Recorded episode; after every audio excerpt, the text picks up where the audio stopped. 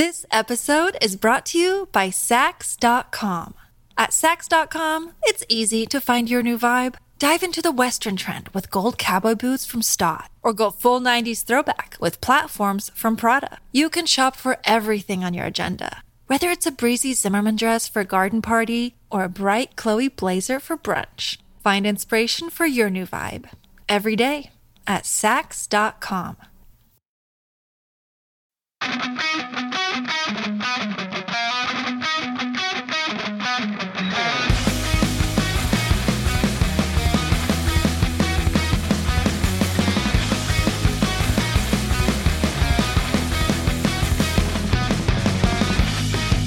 Hello and welcome to episode one of the Arlong Park arc for Arc by Arc. It's Lobosco, Izaek, and Ramses here with you once again. Yes, we're splitting Arlong Park up into two episodes. We want to try and keep these around an hour. That's kind of our goal for these. And uh, if, if you listen to our last one, going through Baratier, we had so much to talk about. It went for a while, so we figured we might as well split it up in half here. So that's what we're going to be probably doing for some of these larger arcs. Not every arc is going to be doing this, though, but I got the guys with me here. And of course, we always would like you to follow us on our socials for Arc by Arc at Arc by Arc, uh, Arc by Arc podcast at gmail dot com if you want to email us. And of course, leave us a review on whatever your uh, broad, uh, your podcasting platform is that you go with, you know, YouTube, whatever it might be. Still be sure to do that for us. But boys, Uh, this is one of my favorite arcs in all of One Piece. This is where a lot of people think One Piece becomes One Piece in, in a lot of people's minds.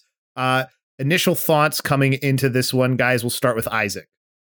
I really enjoyed the arc. It was really intense throughout the whole thing. And uh, we got a lot of backstory on Nami and just like her whole purpose in the story. And I thought it was really cool getting more context into her character.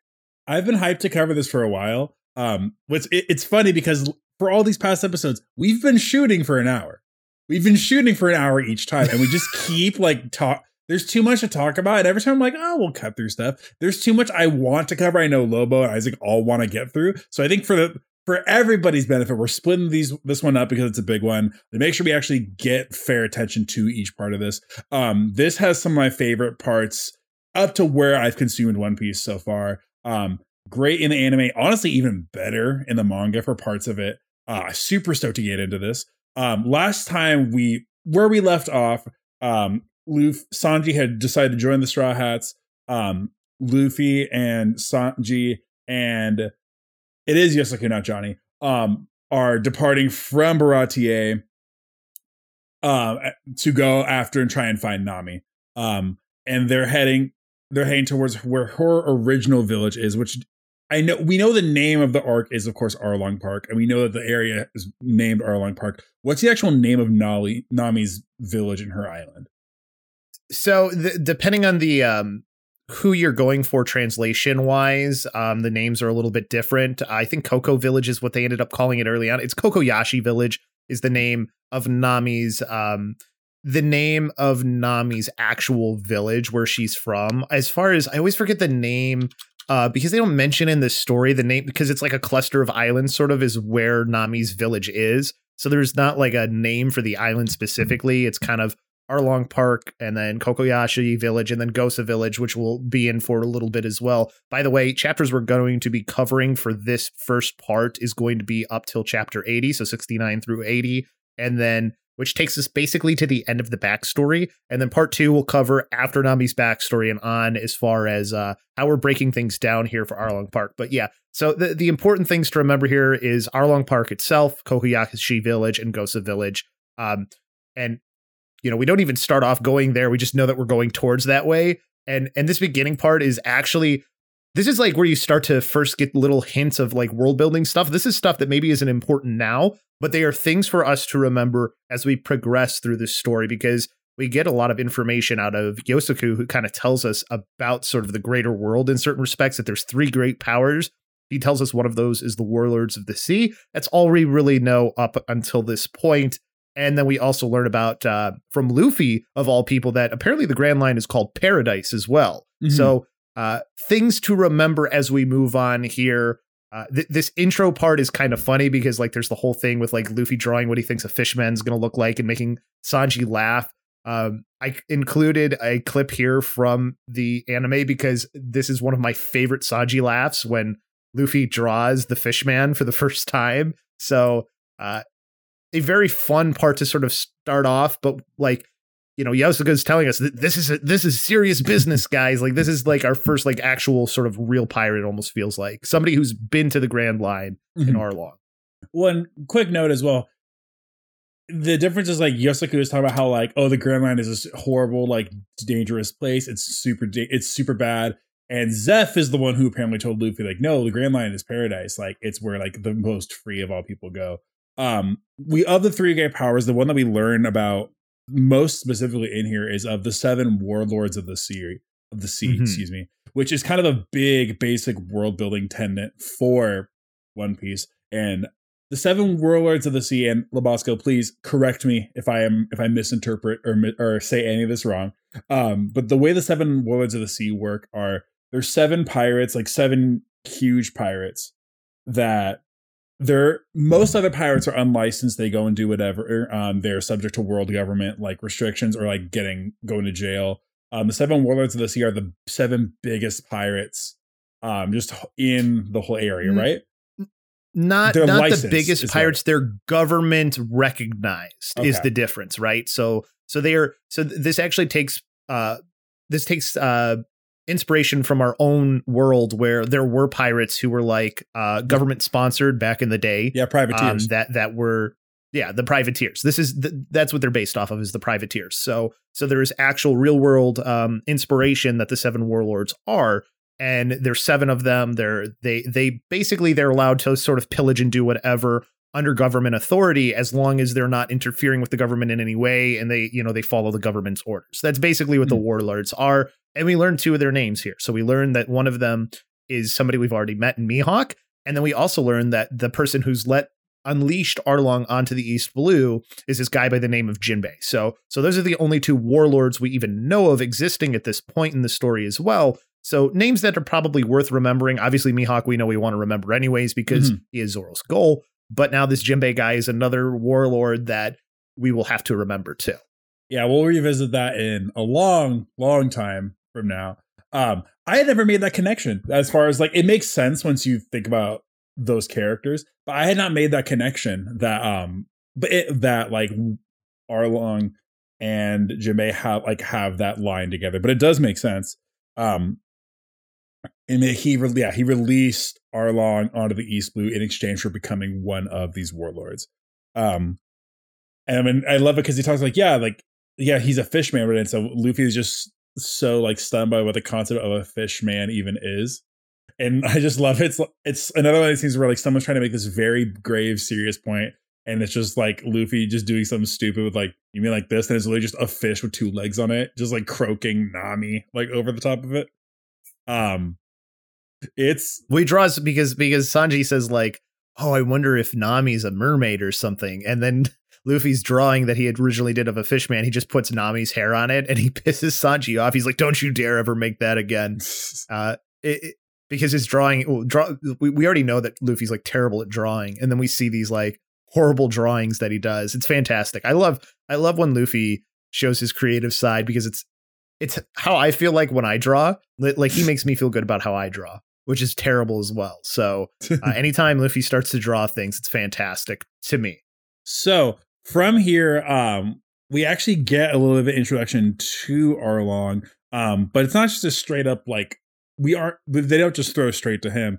Um, we actually see that there is some high ranking Marine actually getting bribe money from a group of fishermen. I think from our from Arlong himself, from Ar- directly. Yeah. Yeah. Mm-hmm.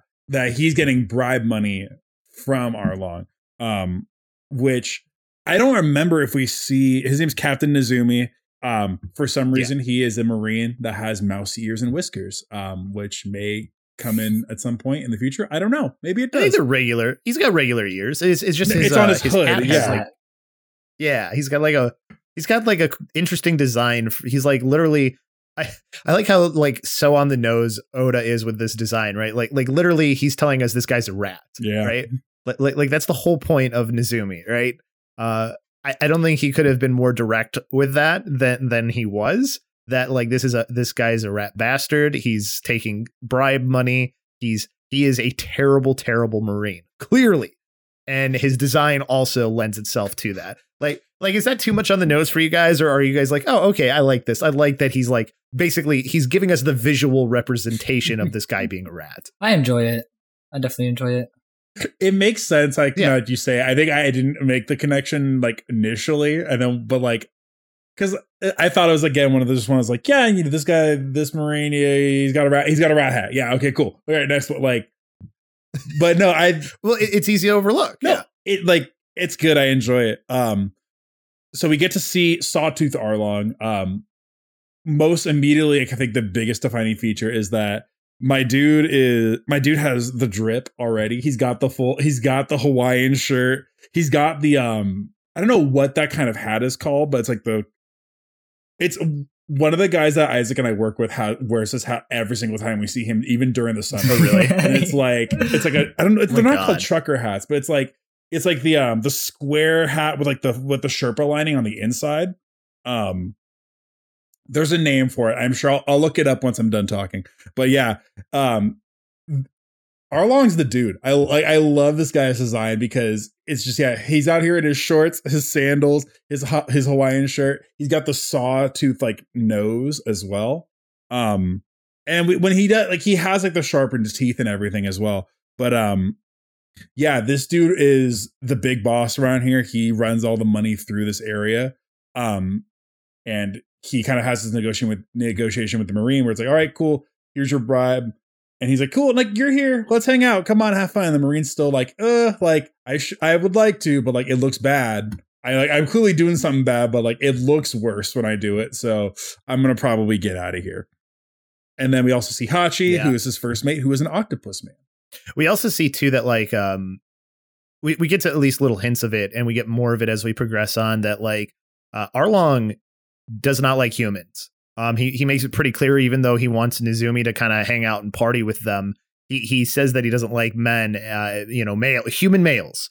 Uh, but he's like, you're not bad. But that's because he's, you know, bribable and stuff. So so we, we see clear um, parts of Arlong's character, I think, already at this point as well, that he is um, he has his certain um, standards that he has or or his certain beliefs, morals, wh- whatever you want to call them. Um, we get a little bit of a hint of it here and we see it more as we continue to go along. Also, like th- this is a, just a side note, but like Arlong in the anime, when he first appeared, he, he was more intimidating to me in the anime than in the manga here. He's more intimidating later, I think, in the manga, but the, these initial panels, he looks a, a little kind of goofy to me a little bit compared to the anime counterpart of him. Especially when you see the side profile, because they really like point his jaw out really far. Um, The way his like no, they make his nose kind of like overlap with his mouth a little bit too. I say they. Oda does it that way. Um, um, Lobo, I need you just for the kids at home. I need you to ex- I need you to explain this uh the subheading of Nami beats a child. Um, because I feel like this needs context because it's not even funny. But okay. just the the the words Nami beats a child I think are fun to go off of. That's why I put it. That's why I put because because she does a little bit because there's this uh, very angry little boy who uh, wants to go and kill Arlong because Arlong killed his daddy. So uh, Nami, we see her for the first time in Arlong Park here at this point as well. She's got uh, th- this is one of the things, too, that's cool about Oda is we see Nami in a different outfit than we've seen her. We've already I think we've already seen her in a couple different outfits. But one of the cool things about One Piece compared to maybe some cartoons that you may watch and other things like that, or even other manga you've read. People change outfits. People don't just stay like in a static outfit. Like there is actual like change in like people's designs and stuff, which is something that I appreciate. And this is one of the the first few tastes we get of it here with Nami in a different like top and stuff as well. But uh, she smacks this boy and gives him money to go home. But basically, you know, she's basically doing this so the kid doesn't get himself killed because obviously Arlong probably doesn't care about killing kids. Uh, he already doesn't like humans. So what, what's a human child to him? Mm-hmm. And then from here, she's already like, she's already like beat this kid. Um, and instead of going in kind of like, instead of going in to try and take out Arlong or going in to try and like, I guess in opposition, she's welcomed into the base with open arms, like, oh, you're back, like, long trip. Um, and then pretty much this is where we learn that not only is Nami on good terms with Arlong, she's actually part of his crew as well. She's an officer even. Yeah. Were you, were you shocked by this when you saw this revelation, Izaek, or was this like, where, where did, where was your mind at at this point? Uh, it was more of like a, aha. So that's because I remember in the previous arc, we had that little scene of Nami sailing away and she's like in tears and talking about how she wants to go back and sail with the Straw Hats again. And she'll finally be free, saying things like that. But um, I, it kind of makes sense to me. It just like connected all the dots, like why she's so obsessed with money and like, you know. Yeah, right. It, it, it's sort of like the the first indication. Okay, there's something a little different here, uh, yeah. even though she's an officer. Like, I, I think it, it's very apparent that like things aren't. I think it's very easy for people to maybe get tricked, but I also think it's very clear to see too. Like, things aren't as they appear. Like, why would she stop that kid and stuff if she was really like this ruthless officer in Arlong's uh, army or whatever? Um, but I also I also know there's a lot of people who just miss certain cues and just are like, yeah, well, what? She's a bad guy? Like, like it's always funny to me that like both of those things are very easy to have people like have as the re- realization or, or connect the dots or not. Yeah, I had a little bit of that feeling just buried back there. It's like, no way. Like, no, this can't be. Yeah. Yeah. It, I think that's like very like reasonable to have, too, because you're like she's she's like, yeah, she hasn't been great to the guys, but like she's also cared about them. So mm-hmm. it, it it's definitely very easy to um, think like maybe there's something else going on here for sure. Mm-hmm. Um, once they get into the area, uh, Zoro is like, all right, like, let's go in and fight. Let's let's just go in and get Nami. Let's fight everybody. Um, Johnny's like. Johnny and Johnny is telling him like it's crazy and a horrible idea. Usopp immediately is like, oh, Usopp is freaked out. Uh, I love Usopp's like mini arc in this arc as well, um, where Usopp is like terrified. He's like, no, absolutely not. I'm not going over there. Um, they Zoro's like, no, Zoro is resolved to do it so much so that they actually they tie him up to the mast and they like to prevent like to prevent him from making them go in there. Um, so Johnny and Usopp tie him up to the mast. And then when they're get, about to be attacked by the fishermen, they both jump over the ship and flee to the village. Um, and Zoro gets captured by the fishermen. Um, I do love this. I love the bit where he's in the water. It's like, oh, like, I'm so sorry, Zoro. I'll tell you. I'll tell Luffy that you fought bravely. And then when he gets to Gosa Village, he's like, oh, wait, Nami's here. Like, I'll be the courage. I will be the courageous one. I will go get the woman back. I'll like the little the flip flop back and forth from the like. Talking so big and then having and then completely turn tail and running in here is so much fun.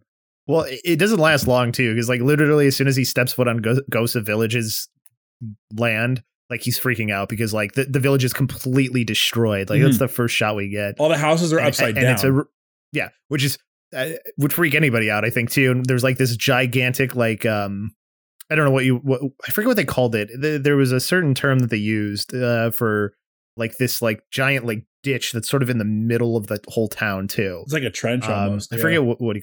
Yeah, I think he called it a. Tre- I think that might have been what he called it. But yeah, it, it it's completely destroyed and like Usopp's like, how did this even happen? And then like uh, while he's talking to himself, one of the fishermen's right behind him and tells him what happened.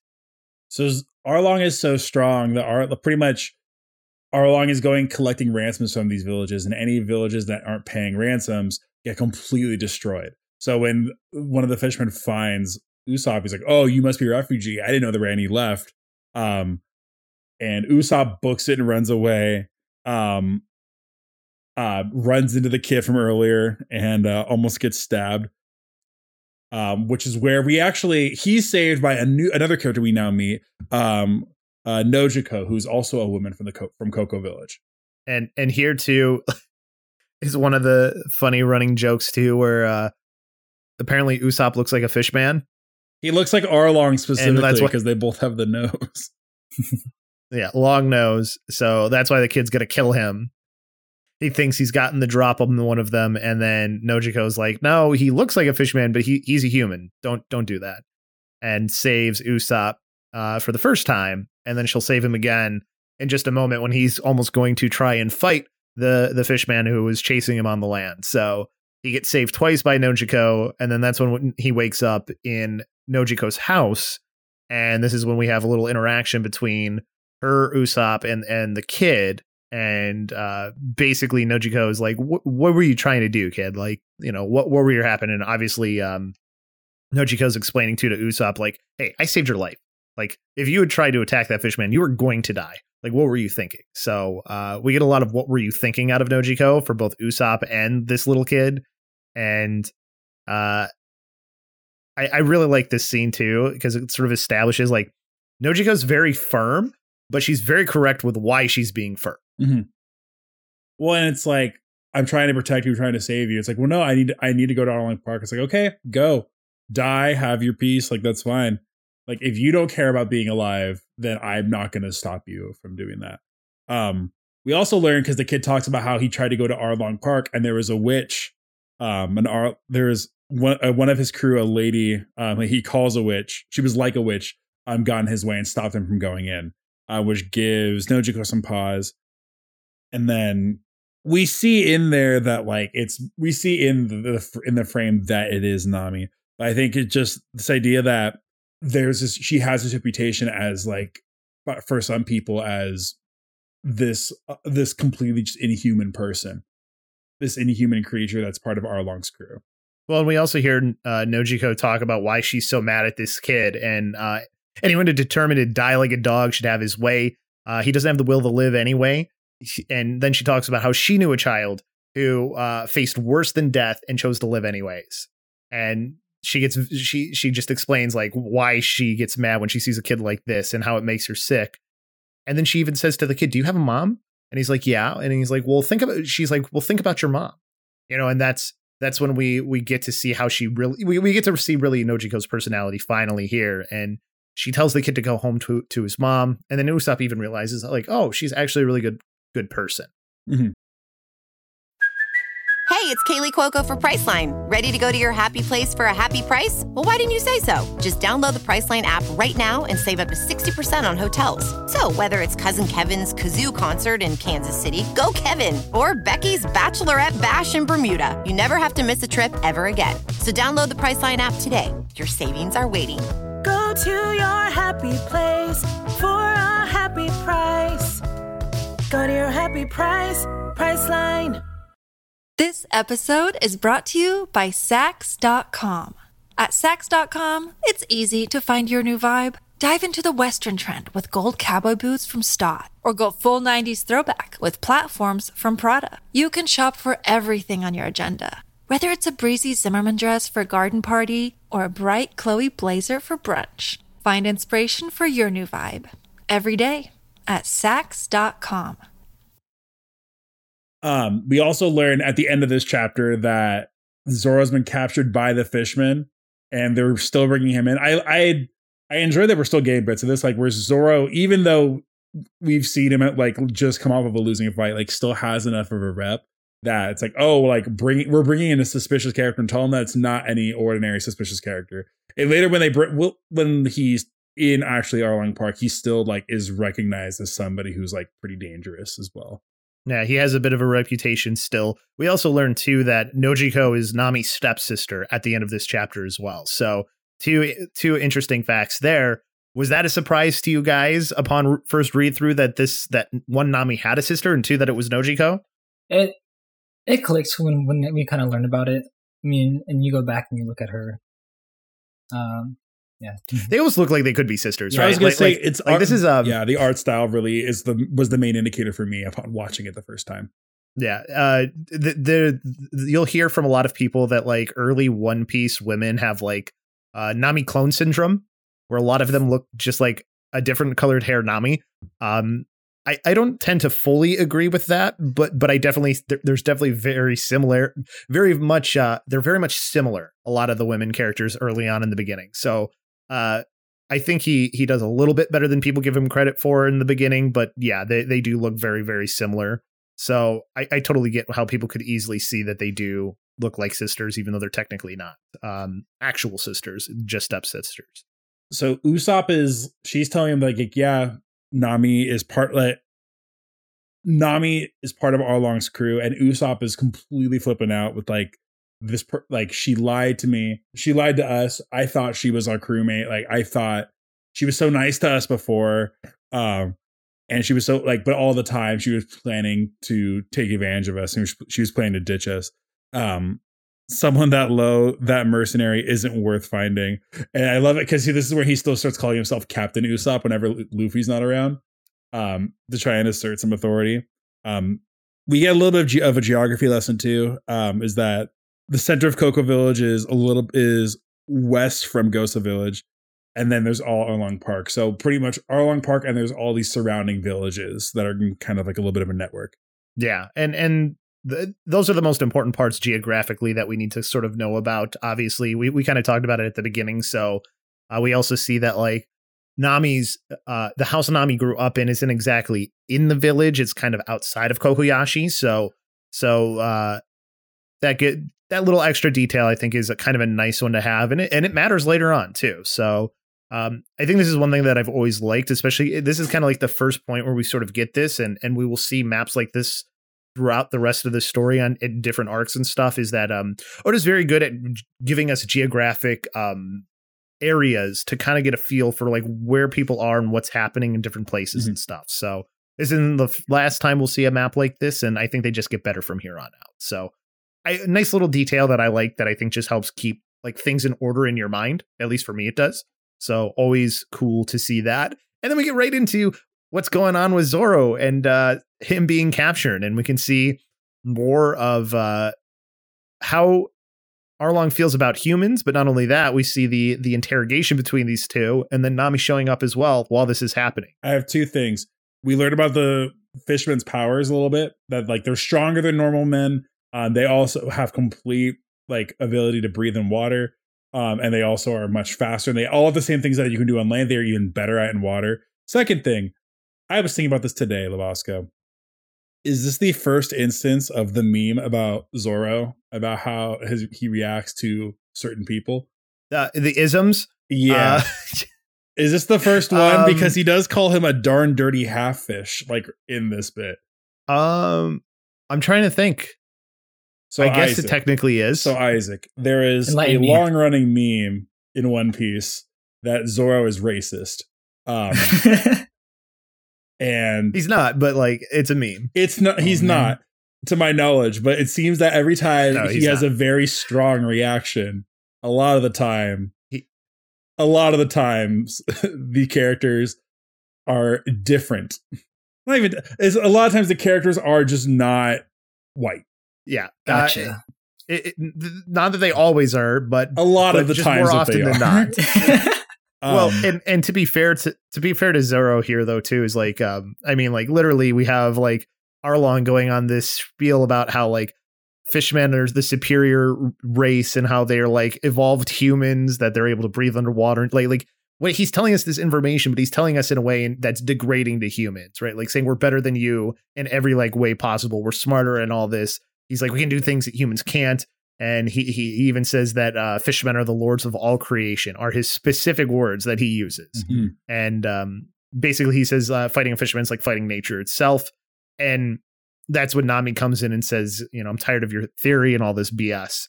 Um, but Arlong has specific thoughts. And then he's like, oh, don't be offended, Nami. I don't think you that way, just uh, because you're different. But the rest of the humans, though, you know, they're they're just a pile of trash.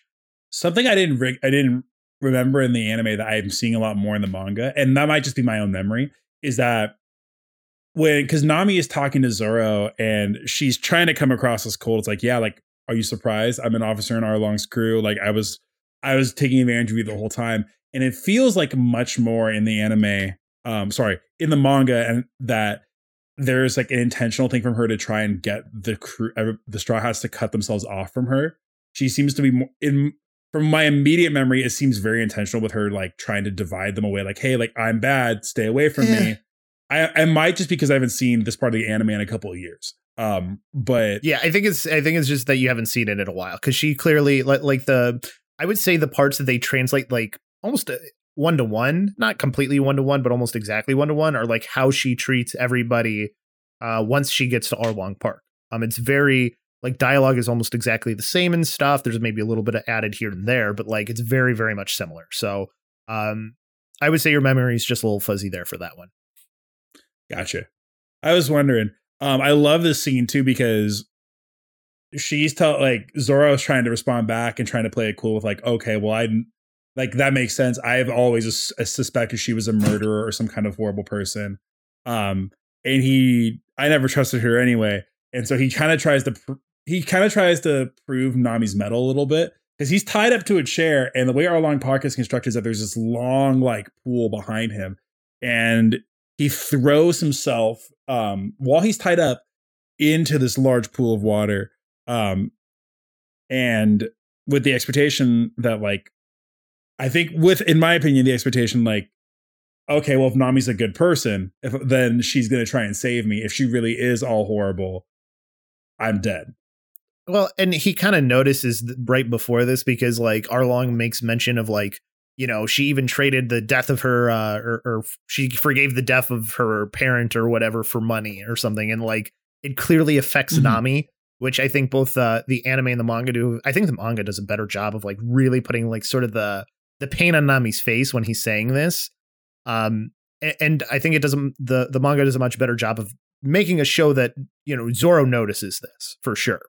So I think this is more of um, Zoro trying to prove a theory correct that he kind of already assumed he was. And this is just more proof for him, because we know like Zoro is not Zoro up till, till this point is not like super trusting, right? Like mm-hmm. even like even though he he clearly trusts Luffy a lot, he he has been very slow on the uptick to trust anyone else. And even like when Nami was first joining with them, he still wasn't like sold on her at that point. Mm.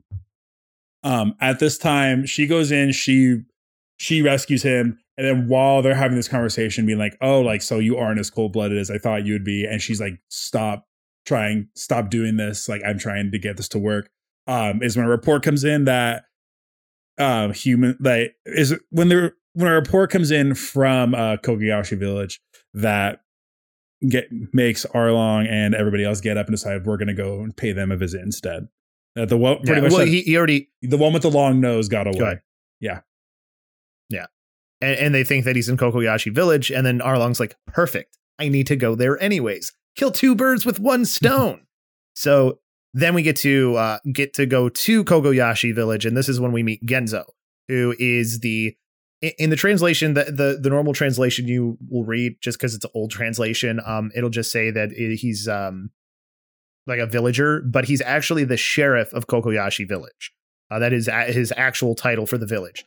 So, um, and he is being confronted by Arlong because somebody saw him with a weapon. And we have this very interesting exchange between the two of them where Arlong talks about why he doesn't want anybody to have weapons. Um, I forget the exact wording he uses, but, uh, he, oh yeah, he says that, uh, possession of weapons, uh, is sedition and is going to kill it. So basically he, he says that, uh, It's so it's sowing the seeds of sedition, and that because you have this, I have to kill you to make an example out of you mm. is basically what he does. We also see Genzo, by the way, design wise, very interesting, uh, has scars all over him. Also has a pinwheel mm-hmm. on his hat. I love the response, too, because it just cuts to Usopp. It's like, that's Arlong. He's huge. like, and then they do the profile shot at the side, and they haven't done a ton of like side by side of Arlong next to like normal humans in it, but no, Arlong's probably like two humans tall almost. Um, he like the fishermen are all huge, and yeah, there are twenty towns and village villages under their protection. This town has already paid the bounty. Um, so and pretty much saying like, hey, I the other town, Gosa Village, which we just saw, refused to pay the tribute, and they were destroyed as an example. Um, refusing to pay the, village, the refusing to pay the tribute is the same as rebellion. Um, and if even one person in the village can't pay, um, that he's going to crush the village as well. Yeah. So it's, it's like and the mafia Nami with protection just, money, even. Yeah, yeah. It, that that is. Uh, it'll be worth remembering too about tribute money. Um, but yes, it, it is also interesting too because at this time uh, we see Nami freeing Zoro and telling him to just get out of here. So we're seeing more that the. The Ice Queen is maybe not as icy as she seems to be at this point. Um, if people weren't sure before, I feel like that should have been like the real telling point. Like, oh, yeah, she's freeing him. So mm-hmm. she still cares about them to some degree, the guys. Uh, so Arlong's all set up to kill Genzo. Um, And I love, I like when he's being like, is, especially intimidating or villainous, like that, that Oda like changes the font on his typeface too. It's like, it looks kind of like a version of like that chiller font that you would see on like horror, like on like homemade, like horror stuff for like horror festivals and everything. Um, but yeah, so he's, um, he also illustrates like how strong he is too, because literally he's like, he's like picking up Genzo with one hand and like throwing him around and stuff. Like, really shows, it, it's a very good job of displaying like how strong these fishmen are, and it also like shows how intimidating and big they are. Because like I said, this is where I think like he does a much better job than the anime at like making Arlong look intimidating. Is this part here where like he is just able to do whatever he wants with Genzo, like he's just a like he's just a toy that he's playing with. Mm-hmm. Well, and I think it's repeated in here that like, because Genzo's telling him like, just let them kill me, like it's fine. Um, not it's fine, but like surviving is as much a rebellion as we can make that. And and this is kind of the idiom that was repeated through this whole arc. Like, if in the face of incredible, in the face of incredible adversity or in terror or in subjugation, that surviving often is the great, is the most that you can do, is the greatest rebellion you can do. Um, well, and even even Arlong agrees with him. Mm-hmm. Like, like Arlong's like, you're right. That is the best thing you can do, which is an interesting line to, to just hear from Arlong as well, that he would even say something like that.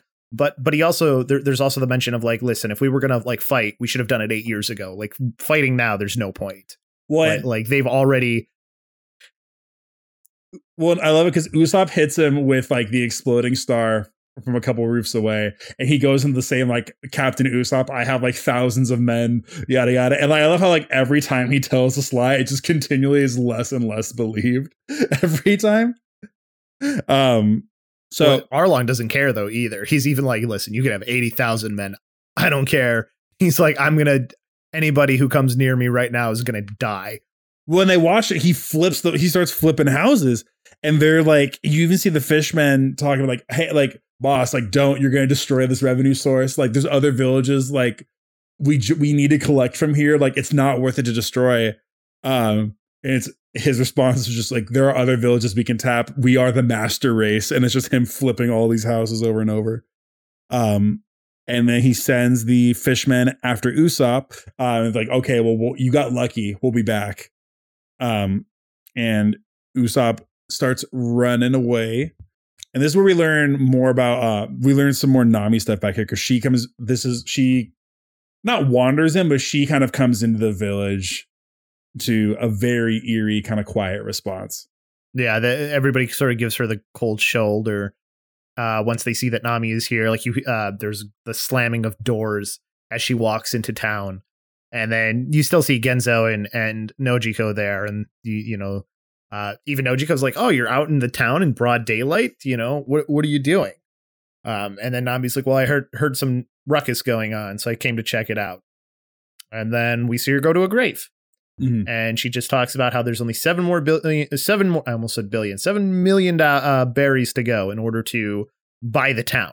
So if you still didn't understand who Nami is at this point, which there were some people that I've I've watched a lot of uh, people go through like the one P- one piece of this, and and people still didn't realize, oh yeah, there's she has ulterior ulterior motives to what she is doing, and we know that she wants to buy back the village, which is something she told us before too. So like, the dots are always there if you look for them for mm. sure. Um, zipping through some stuff. Zoro had already promised Luffy he was going to bring Nami back, and he's waiting for Nami to come back. So he decided to just kick everybody's ass at Arlong Park, and he's just sitting there uh, chilling um, when Hachi the gets gets back. Um, and Hachi, for as fun as he is, is I don't get I don't get the sense he is the brightest bulb. Um, so that's Hachi, putting it kindly. So Hachi shows up um, and does a couple of things. Uh, number one, he summons Momoo, who um, I love this Momoo. design. Momoo is a giant sea monster uh, that is part of Arlong, that resides at Arlong Park, who, judging by the name Momoo, you may have guessed what this thing looks like. Uh, but it's a giant sea cow. Mo. Moo. Momoo. Oh, forgive me. Oh. Mo- oh. Um, But I love it because the, the way they they the way they make it, it's so it's just all black. It's so foreboding. It's like knocking sharks out of the way. And then when it surfaces, eventually when it surfaces, it's just this giant sea cow. Um, and then at the same time, um, he's like trying to find Momo. Momoo. Uh, Momoo isn't surfacing. It's like, oh, that's weird. Um, and then Zoro meets up with Hachi. It's just like, oh, I'm a guest of Arlong. Would you? Um, I'm trying to meet up with everybody. Do you know where they're at? And Hachi's like, yeah, I'll give you a ride. Get in this giant pot, and I'll just carry you over there. Um, at the same time, Momoo. Um, if you've been wondering where Luffy and Sanji and Yosaku are, um, while they're eating, uh, Momoo pops up, um, and is about to completely destroy their boat. Well, you, Momo's hungry, and, and Sanji's like, hey, don't don't hurt the thing. It's just hungry. And he tries to feed it. And then Sanji kicks it. And you're like, wait, but didn't you just say to not do it? And then Sanji is like, hey, he was about to eat me with what I was giving him. I don't. I love this scene on the boat. Uh, Izaek, like like this. This is some of the comedy stuff I enjoy. Like like was what was this scene for you?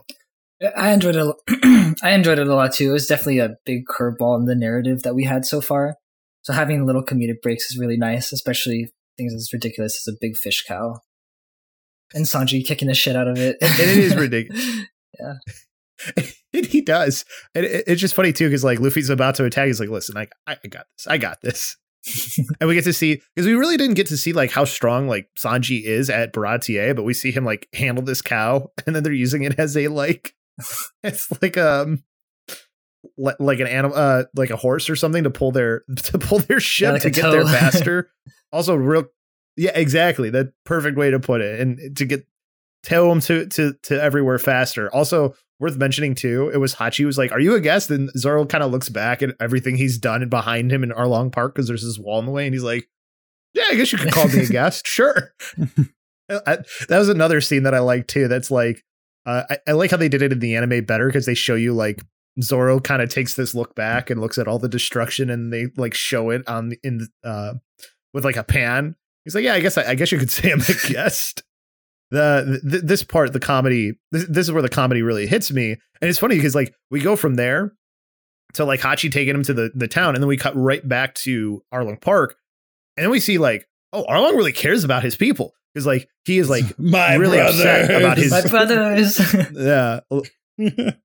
But it, but it's it's funny because like he hates like, you know, like we I, I feel like a lot of the um the enemies we've had up until this point, or villains, I guess you would say, um have all been um like like Don Krieg shot one of his guys. Right. Yeah. You know what I mean? Um, Kuro wanted to kill all of his people because he didn't want them to to uh Alvita was bonking anybody. All her dudes uh, on the head with a mallet, too. Like, yeah, right. Like this guy actually like cares about his like his crew and stuff. So that that is like already like um. completely different from what we've seen up until this point. And we also see that like um Usopp got captured. Yeah. Well, and so they because they they all start questioning Nami, like, Nami, you like said you handled him and he got away. Like, what happened? And some of the fishmen are start talking like, you know, Nami is a traitor, like betrayal is her specialty. And like Arlong like starts to kind of get angry, and you think that he's gonna he's gonna respond to her, and he goes, "Oh no, like it's fine. I was a little bit hasty, but now like let we'll kill him, and we'll kill your other friend that we found." And he brings out Usopp, who they caught, and then of course like this is something I love in One Piece is that it feels like at every arc there's at least like a page or two where it's just like, all right, this group of people is in one place, and this group of people is in one place, and they need to meet up. And then the next page, wait, we flip places, they're in the other places, and they're still trying to find each other. Um, because now Zoro's made it to Kokoyashi Village. He's like, wait, Usopp's not here. What do you, he's at our, oh, okay. He has to go back to Arlong Park while Momo's towing the boys in the boat, um, back to, uh, back to Arlong Park. When you need mealtime inspiration, it's worth shopping Kroger, where you'll find over thirty thousand mouthwatering choices that excite your inner foodie. And no matter what tasty choice you make, you'll enjoy our everyday low prices, plus extra ways to save, like digital coupons worth over six hundred dollars each week. You can also save up to one dollar off per gallon at the pump with fuel points. More savings and more inspiring flavors make shopping Kroger worth it every time. Kroger, fresh for everyone. Fuel restrictions apply. Look, Bumble knows you're exhausted by dating. All the, must not take yourself too seriously, and six one since that matters, and what do I even say other than, hey? Well, that's why they're introducing an all-new Bumble, with exciting features to make compatibility easier, starting the chat better, and dating safer. They've changed, so you don't have to. Download the new Bumble now. Another day is here, and you're ready for it. What to wear? Check. Breakfast, lunch, and dinner? Check. Planning for what's next and how to save for it? That's where Bank of America can help. For your financial to-dos, Bank of America has experts ready to help get you closer to your goals. Get started at one of our local financial centers or twenty-four seven in our mobile banking app. Find a location near you at bankofamerica.com slash talk to us. What would you like the power to do? Mobile banking requires downloading the app and is only available for select devices. Message and data rates may apply. Bank of America N A, member F D I C. And then that's when we really have them like questioning Nami and stuff. And like there's this whole exchange between like Usopp and them. And like, I love how Usopp goes from like, yeah, yeah, I'm I'm one of uh, I'm one of Zoro's guys. So if you kill me, like he'll, it'll make him really mad. And and they're like, oh, great, then then we'll kill you. And he's like, no, no, but if you don't kill me, he won't come. And it's like, well, which is it? Well, and, uh, even I, before that, it's like I don't know. It's I don't I don't know. I don't know where he is. I don't have anything to do with Zoro. And then yeah, it's, it's Zoro's my friend. If you touch yeah. me, you'll be sorry. Yeah, exactly. So she does three different ways of it. Like, oh, you'll be sorry. And then it's like, well, if you do kill me, then he won't come anyways. So like, you, you got to keep me alive. And then that's when like the conversation with Nami comes in. And then like Luffy or Usopp talks about like how like Luffy trusted you. I can't believe you'd be like this and stuff. And like, you know, Usopp, for as brave as he can be, it sometimes is also sometimes an idiot. And um, Nami's now going to try and take care of Usopp, and Usopp's like, oh, you're not going to be able to do that. And then Usopp tries to escape, and that's when Nami eventually stabs him and kills him, from what we see, or at least that's what uh I always heard. Is this Johnny? I think it's Johnny is the one who who sees, and Johnny has the that, sunglasses uh, and Yosaku has the headgear. Yeah, that's right. Yeah, so I was correct. So Johnny thinks that Usopp has been killed as we see his body fall into the water. And There's a, I, I really like the the exchange here between like Nami and Arlong, uh, Arlong's crewmates, where where like they're like, oh man, sorry we doubted you, and she's like, you know, you know, he's like he's like, oh, you're on our team, and she's like, I, I don't have a team, um, this is all business, mm-hmm. you know. Once I get the hundred million berries, that's all that matters to me, you know. And then there's uh the finding of the map. Well, and in the, I love this scene in the anime too, because they do the full like whiteout screen with like just the silhouettes and everything. And I missed it when I read it through the first time, because I had assumed, I had, I, I had thought like when you saw it the first time that you don't see the exact motion. I think you don't see what's bleeding on Nami at all. Um, they show it in like one frame. I think it's, I'm like, I'm pretty sure this was, but it, they show her hand on it. Um, But when you're watching it in the manga, it, it just looks like she like gutted him. Mm-hmm. Like, that's what it looks like. Um, but it, you, you see in the manga, too, because it goes back and there's like the blood all over her hand. And like as it drops, you see the blood in her hand. So I think that might just be me assuming, or me using context. Yeah. That's well, it's it, me the manga, retrospectively. Like, yeah. Yeah. The, the manga, both her hands are bloody, too. I'm pretty sure. Like, like if you like look at there's like the one where she's like holding the map. And like her one arm has blood all on it that's not holding the map. And then the one that she's got the map in's got a ton of blood as well. And um, yeah, so so it's I, I think in the manga, it's harder to tell um, because we'll get to that point. But Usopp isn't dead. Mm. Um, she didn't stab him here. Now, did you guys think this the first time you saw it or or what? Like, like because I didn't think she stabbed Usopp. I didn't know what she did, though. I thought I thought it was like a stupid like. Because Usopp has like the ketchup star stuff. So I thought it had something to do with that. Yeah. I was kind of in a similar boat too. Like I didn't, especially given the fact that she helps Zoro escape, I wouldn't see why she would just go ahead and just be like, oh, we'll kill this one. You know? So it was more metal though, right? Like, oh, yeah. I didn't, I didn't expect it to be her hand. Mm-hmm. Yeah.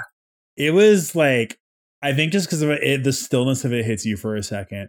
Um, Nami like gets like beat up and wrecked a ton in this arc, like gets stabbed in the hand. There's more stuff later. Um, but yeah, it's just, it's one of those like um, intensity swings where I just did not expect it to go that heavy um, in that moment. Yeah, it, it definitely was. And then we quickly move on, too, because uh, we see the boys are finally here. Momoo, like, crashes headfirst into uh, the uh, into the, the shore. And then the boys make landfall, literally. And and I was trying to find it because it's one of my favorite scenes, like comedy scenes in the anime, um, where, like, they're coming crashing in. And then as they're, like, making landfall, Luffy goes, "Oh, Zoro!" And Zoro gets hit on the front of the, the ship and gets taken with them as they just crash into a wall once they're actually on land. Um, I, I just love that scene. It's unfortunate that I couldn't find it to link it, but um, I can find the episode if people want, if people really want to watch it. But uh, so so now we've got at least Sanji, Uh, Luffy and Zoro all back together, although in, in, in a very weird way in which it's happened. But hey, at least they're all back together, right? So so that's basically where we're at at this point with the guys. And that's when Johnny uh, comes up as they're there to sort of tell them, hey, this is what happened. Mm-hmm. So Johnny comes and meets them. Um, at the same time, um, they all see a Navy ship kind of coming up. And then Uh, we see separately um, Nojiko and some of the villagers are kind of reacting to it as well. There's a Navy ship. And initially when I saw this, I thought like, oh, so it's it's what's his name uh, coming back uh, for either another bribe or something. Uh, but it's, it's like it's a good Navy ship, quote unquote. Um, and the boy says like the village elders like managed to get a message out to uh, the to the government. They sent somebody to come and help us and to come like liberate us. Um, and I, it's, it's super, it's funny because you see like, so Commodore Purin Purin uh, shows up. Um, and I love this dude's design. Cause he just has like all like the top knots and all the different like hair knots on top. Um, but they, they come up, they come to Arlong Park, um, saying like, all right, we're going to come and we're going to evacuate everybody. Uh, and they they try to negotiate with Arlong. Um, even before that, though, um, they shoot a cannonball at Arlong Park, and my dude just catches it in his mouth and completely just destroys it. Um, and decides like instead of negotiating, we're just gonna go and kill everybody. Yeah, I, I just love that because it's like, yeah, go negotiate with them, and then the cannonball gets shot, and then one of them asks, "So about the negotiations?" And he just spits out the cannon stuff and says, "Canceled." Mm. It's just, a, I don't know, it's just like, like, it's really dumb that it like shot perfectly into his mouth. But at the same time, it's also the coolest thing ever that like this man just crunched on a cannonball and then spit it out and said, yeah, canceled. Well, he doesn't sound. And now the. Uh, I, I cut you off. Go. Go ahead. No, I was, you were about to say what I was about to say, well, which is now we get to see the leaders of Arlong Park in, he, in action. He doesn't even send his whole crew of fishermen. He just sends his first, second and third mates. So we already met Hachi, the octopus man, the first mate. Uh, there's Chu Chu. Uh, who is Chu? Oh, my bad. Just Chu. Chu Chu is the, the dog. dog. My bad. Um, there's Chu, who's the op- who's an officer, um, who is a kisser, a kisser fish, a kisser fish man, and then Kuroobi, who is another officer, who's a ray, like a manta ray fish man. Um, I love that they're not all just like the same because that like Oda just varies the design across all of them. And we've seen Chu a little because he keeps doing like the sh- he keeps making like a, a like a pucker noise. As he like, I like to punctuate his sentences. Uh, the schmeck. He, he's the one who, uh, yeah. He also captured uh, Usopp, Usopp yeah. too. So like, we've already seen him before this. Uh, Kurobi, we've seen too. Like, he was the one who was talking with Nami and saying like, "Oh, so you really are on our team," and and some of the other stuff. So so like, we've seen all three of these guys. Obviously, Hachi is the third one here, but we've already Hachi we've had already been named up until this point. The other two just we hadn't known their names. Mm-hmm. We just had kind of seen them be interacting and part of things up until this point. So. So the Navy gets wrecked by Arlong's boys. Um, I, I love this. Like, it's, I'm a Commodore. It's like it's, the Commodore's talking. It's like, we are an elite fighting unit feared throughout the seas. If you lay down your, like, he's going to offer them. And then they just like, he gets annihilated by Chu's like water cannon. Uh, the, they come up from underneath the ship and just start tearing it up. Um, Yeah, three fishermen just killing an entire like fully stocked Navy ship. They even like make like a whirlpool, like a maelstrom that sucks the boat down and kills everybody. Um, well, I, I love their like the the way that they are too. Or like Chu's just sitting there after he hits the the main guy with his his water gun or whatever he called it, And he's just like, yeah, so we just removed your brother. Uh, and now there's a whirlpool that's being created because a reef was moved underneath the water. So what do you think is going to happen to you guys? And and then the whirlpool starts. And he says, uh, you guys are going to the bottom. Have fun. And then they just leave. And that's it. And the, the Navy's done. And then, like, you see them on the the, the people that are uh, on the uh, the shore just kind of, they're just kind of in shock mm. at what happened. But I think they've seen it before. So, and and the poor little boy, uh, Nojiko's like, and kid, this is our reality. Yeah, it nails into, like, there is no escape. You're stuck with this. Um, yeah. And Luffy, like you already said, Luffy's trying to tell Johnny, like, I don't believe not that Nami would never kill Usopp. She's our shipmate. Um, and Nami comes in and is trying to chase him away. Just saying, like, you're a nuisance. Why did you guys come here? Um, and when Luffy's like, well, of course we came. Like, you're our shipmate.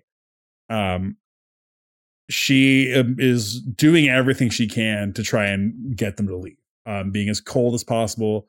Um, yeah, just super icy, trying to get them to leave. Yeah, and, and there's even this little, uh, a little bit of infighting starts to happen too, because um, Zoro's like, and this is something that the manga did a much better job of. Like, in the anime, it almost seems like Zoro doesn't, be- or almost thinks that maybe she did kill Usopp, but like here, it's clear that like no, he he doesn't think that. He's like, no, what what what happened? What would you do with Usopp? And then he's getting mad with her, and then that's when Sanji decides to interfere and is like, what are you going to do? You're going to strike a woman, and and then they start to argue and fight, while Nami uh, tries to tell them, uh, go ahead, fight each other, but do do it away from here, right? Like, um, because all you're going to do, this is none of your business. Um, I only pretended to like you guys, blah blah blah, this and that. Uh, and go find your stupid One Piece, whatever. Um, get lost. I'm sick of seeing you. Goodbye. And then Luffy's just uh, decides he's going to take a nap. Yeah, he's like, I'm not le- like I'm not leaving. I'm sleepy. I'm going to take a nap. Good night. And then he's just like full on like well, conks down and passes out. Well, and and and, and I like what he says too. He's like, I, I don't want to leave. Um, I don't care about the fish people. Um, I don't care what's happened here, but I'm not leaving. I don't know. I just I always liked that. I. Like watching it, th- this is one of those scenes where where I'm always interested in, uh, in uh, how people view it, because like it is very weird to have somebody do this. Like, I, I don't think I've ever seen somebody um, like normally you'd think like the main character would be like, well, tell me what's wrong, you know, or something like that. And uh, th- this is very much different than I think what, what people are used to seeing a character do.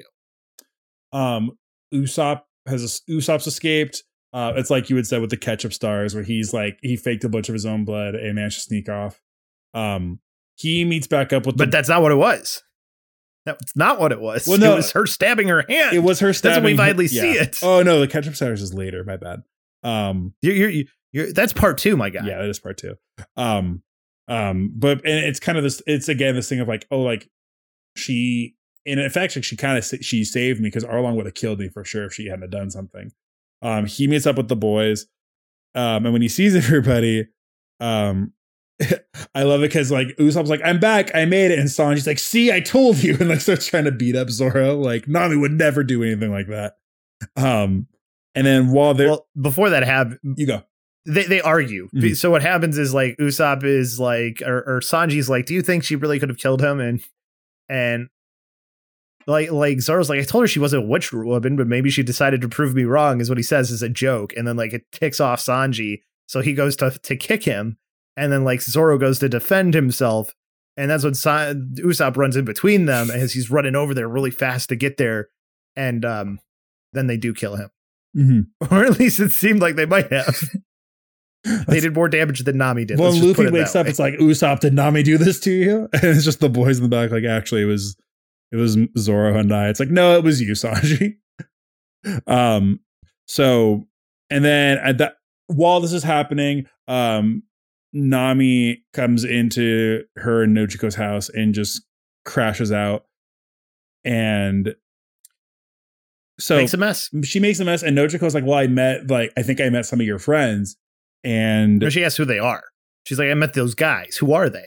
And she she talks about how she met some like liarish guy, and then she's like, oh, so they came to get you. And she's like, no wonder you're you're uh mad about everything you actually have. Uh and this is where This is where the translation will not be fully correct because it'll say shipmates, friends. And there'll be these different words. Um, the word that would be associated with this part is nakama, which is actually a term that means like more than friend. Um, not like in like a romantic way, but like like more than like even like more than family almost. Mm-hmm. It's very hard to describe what nakama is, but like nakama is above like just being a friend to somebody. Uh, I think is the best way to put it. And and there's probably people who will correct me when when they hear me give this explanation. But the point is, is that this is like the most painful word for Nami to be able to hear, because like literally she's basically been alone this entire time. Obviously, she has Nojiko and whatever, but like she really hasn't had anybody ever actually care other than like her, you know, step sibling and her stepmother. Um, well, before we get into that, Nojiko comes out and says like, all right, I'm going to tell you guys all the reasons for everything, but you have to promise to leave. Um, and Luffy's like, I don't care about her past. I'm just going to go to sleep. And he conks out. But no, he doesn't conk out. He just he like, walks off. He just walks off. Like, I don't care about her past. Zoro's like, all right, well, I'm not going to listen. I'm going to fall asleep. So Usopp and Sanji are going to listen. And Nojiko says, like, I'll give well, you. Well, Zoro's like, no, we'll listen. Don't worry. And then he falls asleep. like he, he at least he gave it the good old college try. Well, so this is um, where we actually. But st- it was just a try.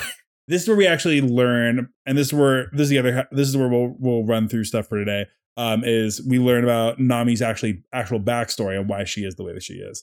Now we're going.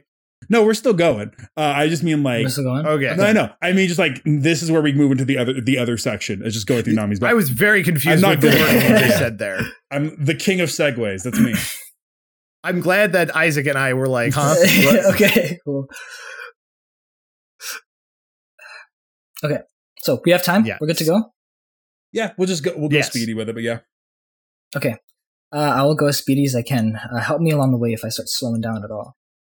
But yeah, we start going into Nami's backstory, transitioning uh, from her looking at an old map that she that she drew. Uh, this takes place eight years ago. We start with uh, Genzo holding Nami up because she was trying to steal from a bookstore. She's sticking her tongue out.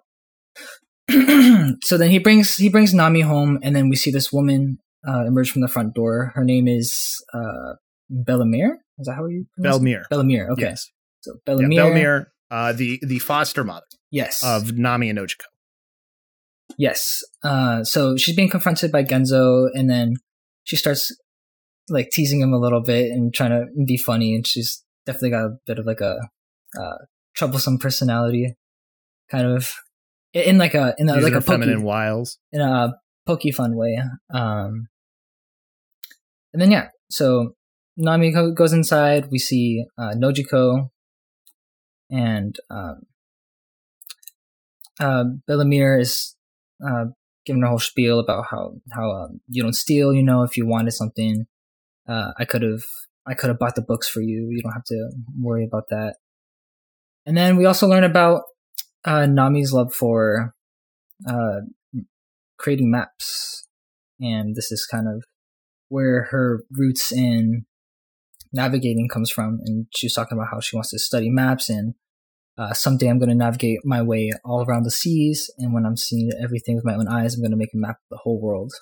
We see her dream. Yeah. We, we get to see that she is, just like everybody else on this crew, having something a dream, a very large dream, you could say, because obviously, that nobody has done a map of the world up until this point for the fact that she even wants to do that, which is interesting in and of, of itself. But it's um, it's cool to see the like family dynamic here too, because you get like um, you know, like Bell-mère with the feminine wiles trying to be like Genzo, I'll pay with my body and stuff. I I, I don't know, I always liked that little um exchange between them and Genzo freaking out and her just kind of laughing, like being like, "You're so easy, Genzo," uh, to to make you feel un- goofy and uh. Their their dynamic here is very, very interesting. And we see that they um they don't have a lot of money. There, there's definitely not a lot of money to go around either. Mm-hmm.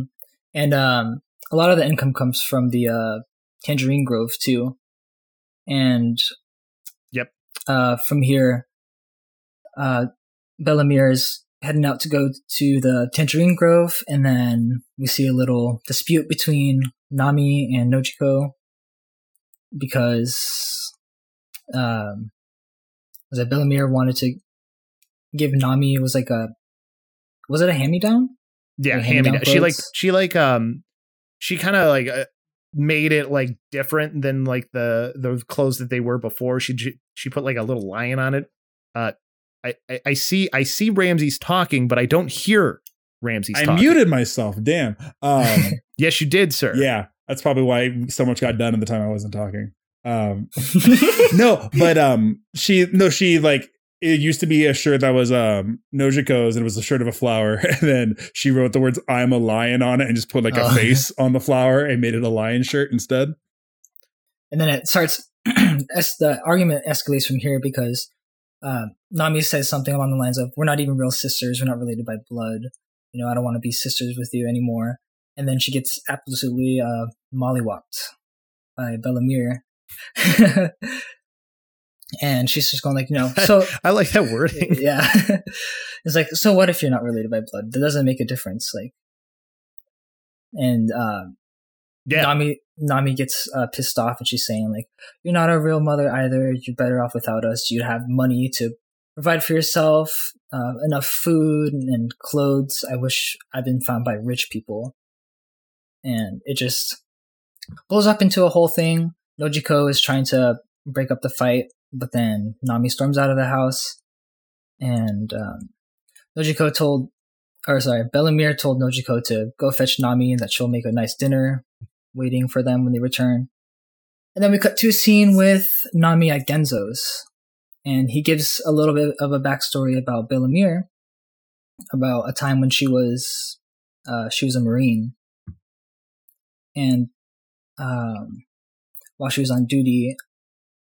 And on her last breath, she found uh, Nami and Nojiko. And that's what kept her alive. Mm-hmm. Mm-hmm.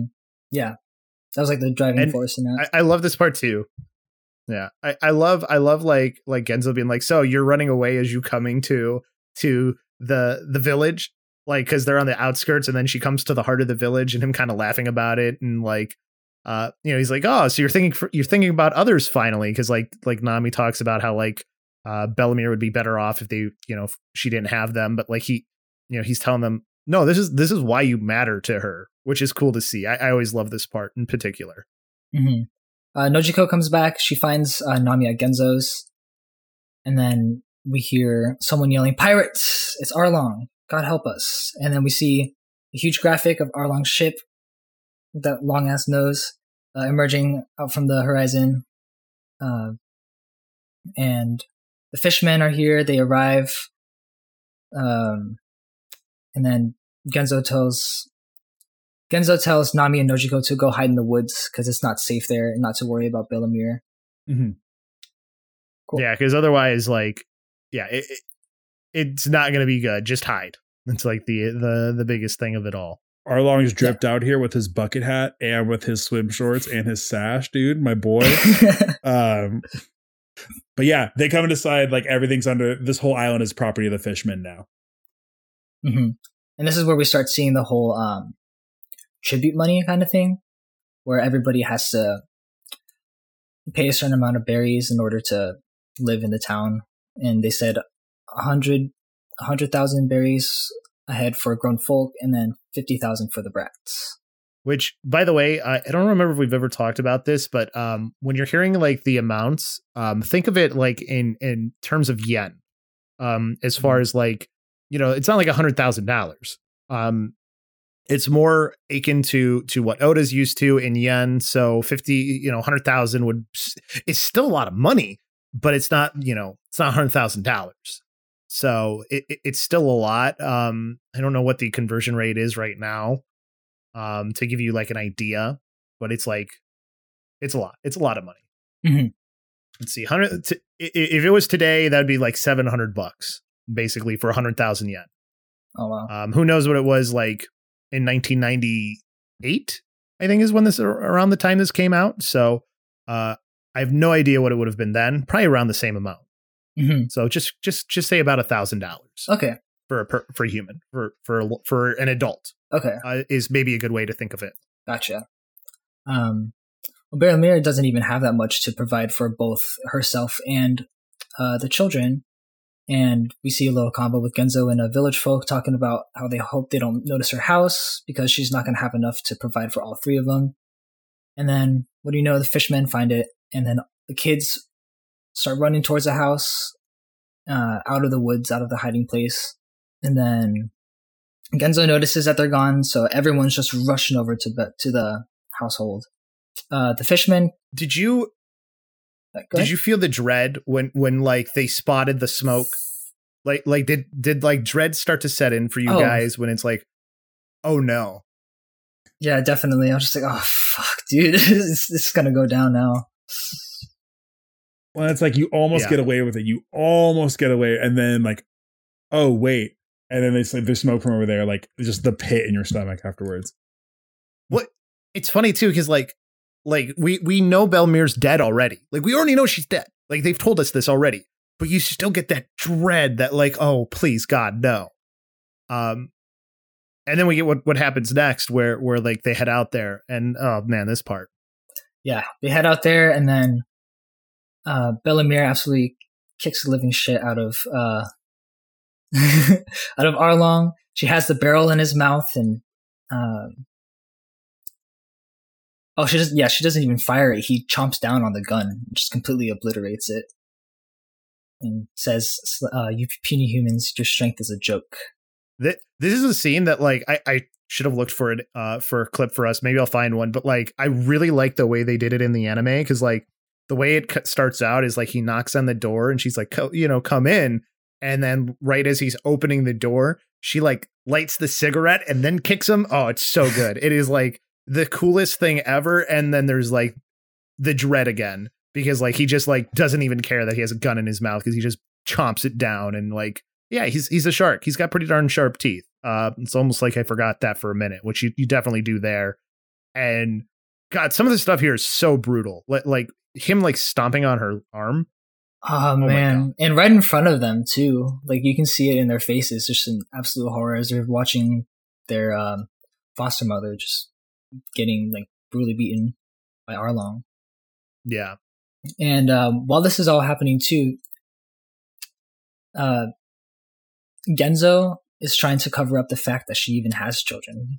So just, and saying that someone said uh, something like how one hundred thousand berries is all that she's able to pay, and that it's only for herself. Like she doesn't have any children. And then she's like, nope, they're for my two children that were, that uh, live here with me, my daughters. Well, and right before this, too, Genzo is caving because they're like, she's trying to fight back. And she's like, Bell-mère, just pay the fine. Just cave, like we can pay. Like some some some things are just better solved with money. Um, and then like when they're about to kind of get away with it, or where you think Genzo might be able to just make her like shut up and get through, uh, Hachi finds the place settings for three people instead of just one, and that's where yeah, like they're saying like that's when she says like it's the two, it's the berries for her family.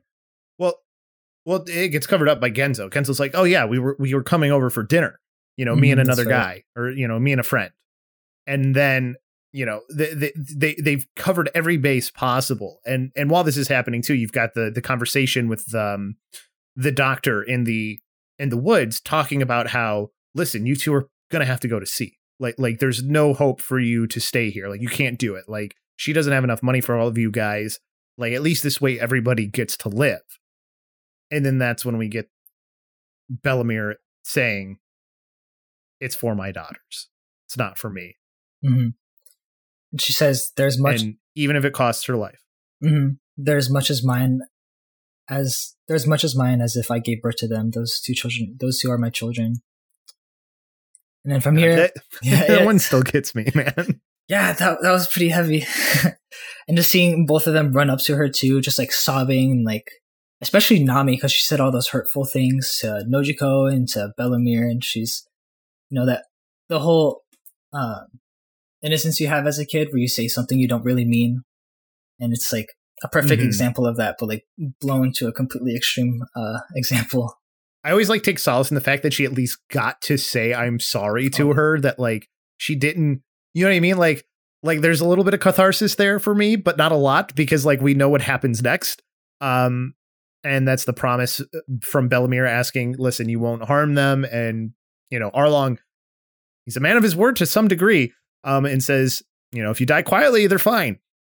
And um, God, it's so much more brutal in the manga, too, because in the anime, um, he shoots her like in the chest, but like here you see the image, like he he has the gun to her head, like like like she is, and it's uh, like a bunch of shots too. She's it's being, not just one. Yeah, yeah, but but just the one is enough to the head, and like oh, and she says I love you right before the trigger's pulled. That was God, that, that was hurts. The breaking point for me.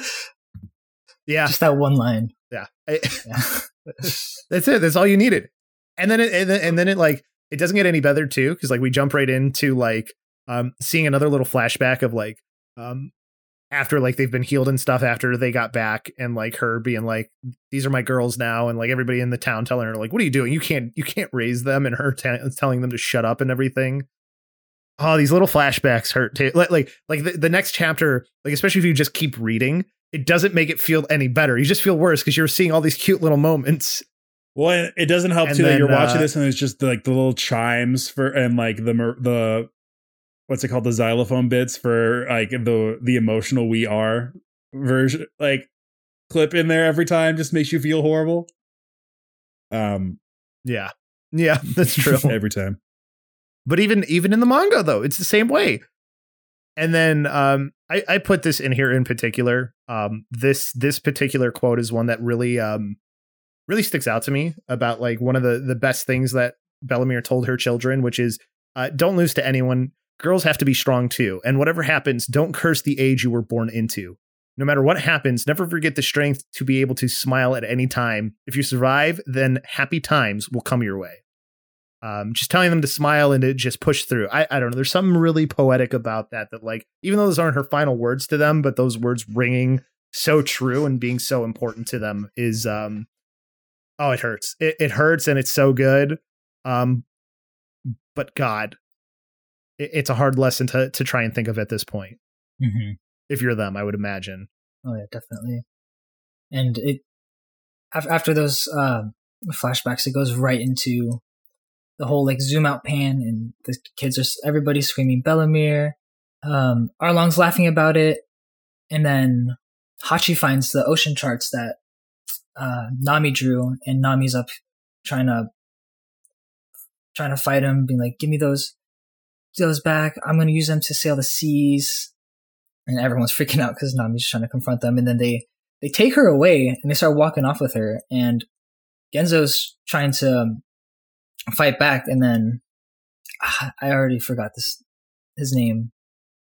The Kuroobi. Kuroobi, okay, yeah. Kuroobi yes. slashes him in the face. And that's kind of like where where they everybody realizes they're kind of in a losing fight with these fishmen, because they're just too powerful, and like no matter what it is that they try to do, they're just always going to be knocked back down. Well, and and they like the the town does like fully fight here, but like Arlong's like, hey, don't kill them. Uh, just just uh, rough them up and, and make them learn. Mm-hmm. Um, and then we see too, like, not only do they do they just beat everybody in the town to a pulp and and allow them to to sort of recuperate, but they destroy all their boats and everything too. That there's there's no hope for them of escaping. Like like they gave them no avenues to leave. Um, and, and even the doctor's like, it was foolish for us to think that we could even um, have Nojiko and Nami escape on a boat. They they were never going to allow something like that to happen. And um, that's when Nami comes back to town too, and then we learn a little bit more. Mm-hmm. We we uh, we have Nami come back into town, and then she she's all bruised, and everyone's like worried, like you're safe, thank goodness. She says, "I'm joining Arlong's clue, uh, crew. I'm going to be their navigator and draw maps for them." And it just kind of takes everybody by surprise. And they're like, "What are you saying? Are you okay? Like, do you have a fever?" And she's like, "Did did, did they threaten you?" And she's like, "Like, tell us." And she's like, "No." And that's when you see the mark first appear on her shoulder, and you see her like almost breaking in tears, saying, "They gave me this money. They'll buy me anything I want." And we see the whole exchange between Nami and Nojiko, with Nojiko on top of her being like, "I won't let you become a pirate. Don't you know what you are?" Like, like everyone from the surface, everyone thinks that um, she doesn't really care about what Bell-mère had to go through in sacrificing herself for them. She's um, a little bit gluttonous, when we really know that's not the ulterior motive. Yeah. And, and we kind of learned that at the end of the chapter too, because we see Nami grieving at the the grave of uh, Bell-mère. And Nojiko kind of confronts her here, and this is when we learn the truth of what's happening. And um, this this is like the strength of Nami, though. This is like where you really get to understand how, how she's been able to kind of get through this herself. And and those words that I wrote out uh, mentioned earlier, this is where, where like they really ring true. Where if you can just survive, someday lots of good things come your way. So she's like, you know, she made the deal, and and Nojiko's like, yeah, but you know, people will work their entire lives and not make that amount of money. You know, and, and telling her it's going to be hard. And, and Nami's like, that's okay. I've decided that this is what I'm going to do. And that's what I'm going to do. I'm going to fight alone. And, oh, it's, it's like for his, like, as rough as this whole thing is, it's also like so sad to see a child like have to make this sort of resolution to one, survive, but also like, also to just be re- resolute in doing this thing is, is kind of incredible. Like, um, I don't know. It, it's hard to put into words. You know what I mean? Mm-hmm. Like, Like to watch her go through this and then make this decision. And that's where the chapter seventy-nine ends, which I think I said chapter eighty is where we're ending. We're actually ending at seventy-nine. I forgot when I wrote it out. That's what I did. And then I wrote the wrong chapter. So uh, for where we're ending. So th- this was the last chapter too. But like, I don't know. The, the way that finishes, guys, is um, the end of this backstory is so like, like the whole the whole backstory is so mm. sad. It's so sad. I remember watching you just be like, damn, again, like, again, like, I'm going to cry again. Like, it just, it just, they keep up at it. Like, the, every time I'm like, okay, I think I have a, a taste for how hard Oda can emotionally punch me. Like, the next line is just even stronger, each one. And, and this is, um, I, I think this is where he finds his stride, though, as, as a writer. He kind of figures out what, what works for him, what doesn't. And we're only halfway through this arc, too, you know? That that's, I think, the crazy part about this. There's still another part that gets to me sometimes when I watch it, uh, which will be in part two. Mm-hmm. But like overall, this this first half is just a a gut punch and a half with with what we see here. And my God, it's so good. Well, and quick thing I always I want to mention, we may have already said it. We also saw how Genzo got his scars just by getting sliced up. Um, we saw like it's yeah. Oh, yeah. Yeah. Ugh, like it's. I, every time you see a detail like that, you're like, oh, maybe, maybe he just like slipped in the shower. Maybe like something completely like nondescript and like kind of whole. Nope. Dude got like carved up trying to save a small child. Like, ugh. Obviously, not all of this made it in. Not all of this was translated exactly straight to the anime, right? Because I know a lo- there's a lot of differences um, between the anime and the manga. Um, this one, honestly. Arlong Park is one of the ones where the anime is actually very close to the the manga. It says um, lots of differences in the signif- notes, Christopher. It says lots of differences. That's because I forgot to write. Um, that's that was that was for Baratier. Oh, okay, never mind. To change it. Anyway, guys, it's very similar. That's why. It Forget says, what I said. It's very similar. That's I. Th- no, it's it's actually pretty similar. I, I was thinking of Baratier. Um. Uh, and I just never changed it. I, I didn't write out that part because there was like not, I couldn't think of any like major changes. Um, where where like certain scenes are is a little bit different and stuff. Um, uh, th- that's the biggest one, at least up until this point. Really, there's there's really not a whole lot of big ones up for the first half. The second half has a little bit more of the changes than anything else. So not a lot up until this point. Uh, the Four Kids dub. Now that had some major changes. So we haven't really talked about the Four Kids here in a little bit, but my God. This one, um, they they put Nojiko in, or or Bell-mère in the dungeon. That's how they get rid of Bell-mère. She's taken to the dungeon, huh. And then it's just never brought up again. So the Four Kids is like where there's the major changes. Um, but we're we're um, they they also just sort of change like um, the racism part a little bit, like how. He's racist and stuff. They they've sort of like lightened the blow with it with Arlong too. There's some really really bad things. There, I I feel like this is something we'll talk about uh, when we we ta- do our little extra episode later. But like this one, there's some some stupid stuff. But yeah, uh, the the S B S there wasn't anything too crazy that stood out to me this time as well. Uh, a lot of a lot of just Oda sort of being goofy. We also see that they started doing a like um, Usopp gallery, it's called, mm-hmm. which is just like where fans can send in art. Uh, he explains that they're flintlock pistols that are generally used in the One Piece world, um, as far as the pistols that they use, uh, which are pretty old pistols as far as how they work and stuff. Usually we're only one shot, but there was nothing like too crazy there either. Uh, fun fact, I don't know when it is, but at some point, uh, if you're a fan of My Hero Academia, that Usopp uh, gallery is where the first piece of published art for the creator of My Hero Academia published his. So cool, cool little tidbit for you. Um, if I figure out which S B S it's in, when, whenever we get there, I'll try to remember that. So, but that's about it for the first half, guys. And we still ran long. we still ran long and we cut it down. We're going quick. We're going quick. Um, this is great. I like, I really enjoyed this part. Super, super excited for the fight in the second half of this. Um, this, you and I were talking about this, Chris, this has the second part of this has like one of the first moments, like where I get chills from One Piece. Um, just from like the very first time uh later on in here, so I'm excited to cover that when we get to it in the next episode. Izaek, what about you? Any closing thoughts for this evening?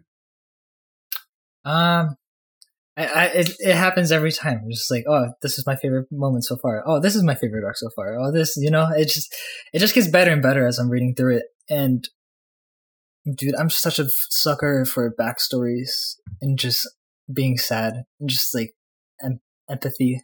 I don't know what it is, but it hits me so hard. Then you, you're just going to continue to love what we got, because there's just more of it coming, man. Like, like this is just the, the tip of the iceberg. Like this, like I said, this is where Oda hits his stride and he really understands what makes him stand out as a writer. And and characters, it, it doesn't get talked about enough because the world building and everything else is so great, but the characters are what make this world so good. So mm-hmm. you're in you're in for a lot, lot more. And the question I want to pose to you, for those who are, you know, been listening, because we were kind of talking about the stuff with Nami. Were you, did you realize like the stuff with Nami, like like that she was she was putting on this facade, or or were you hook, line, and sinker with it? That, that that's something I'm curious to know. But that's probably going to be it for us, unless you guys got anything else before we get out of here. That's it for me. Um, I'm excited. This is like, it just keeps going up, man.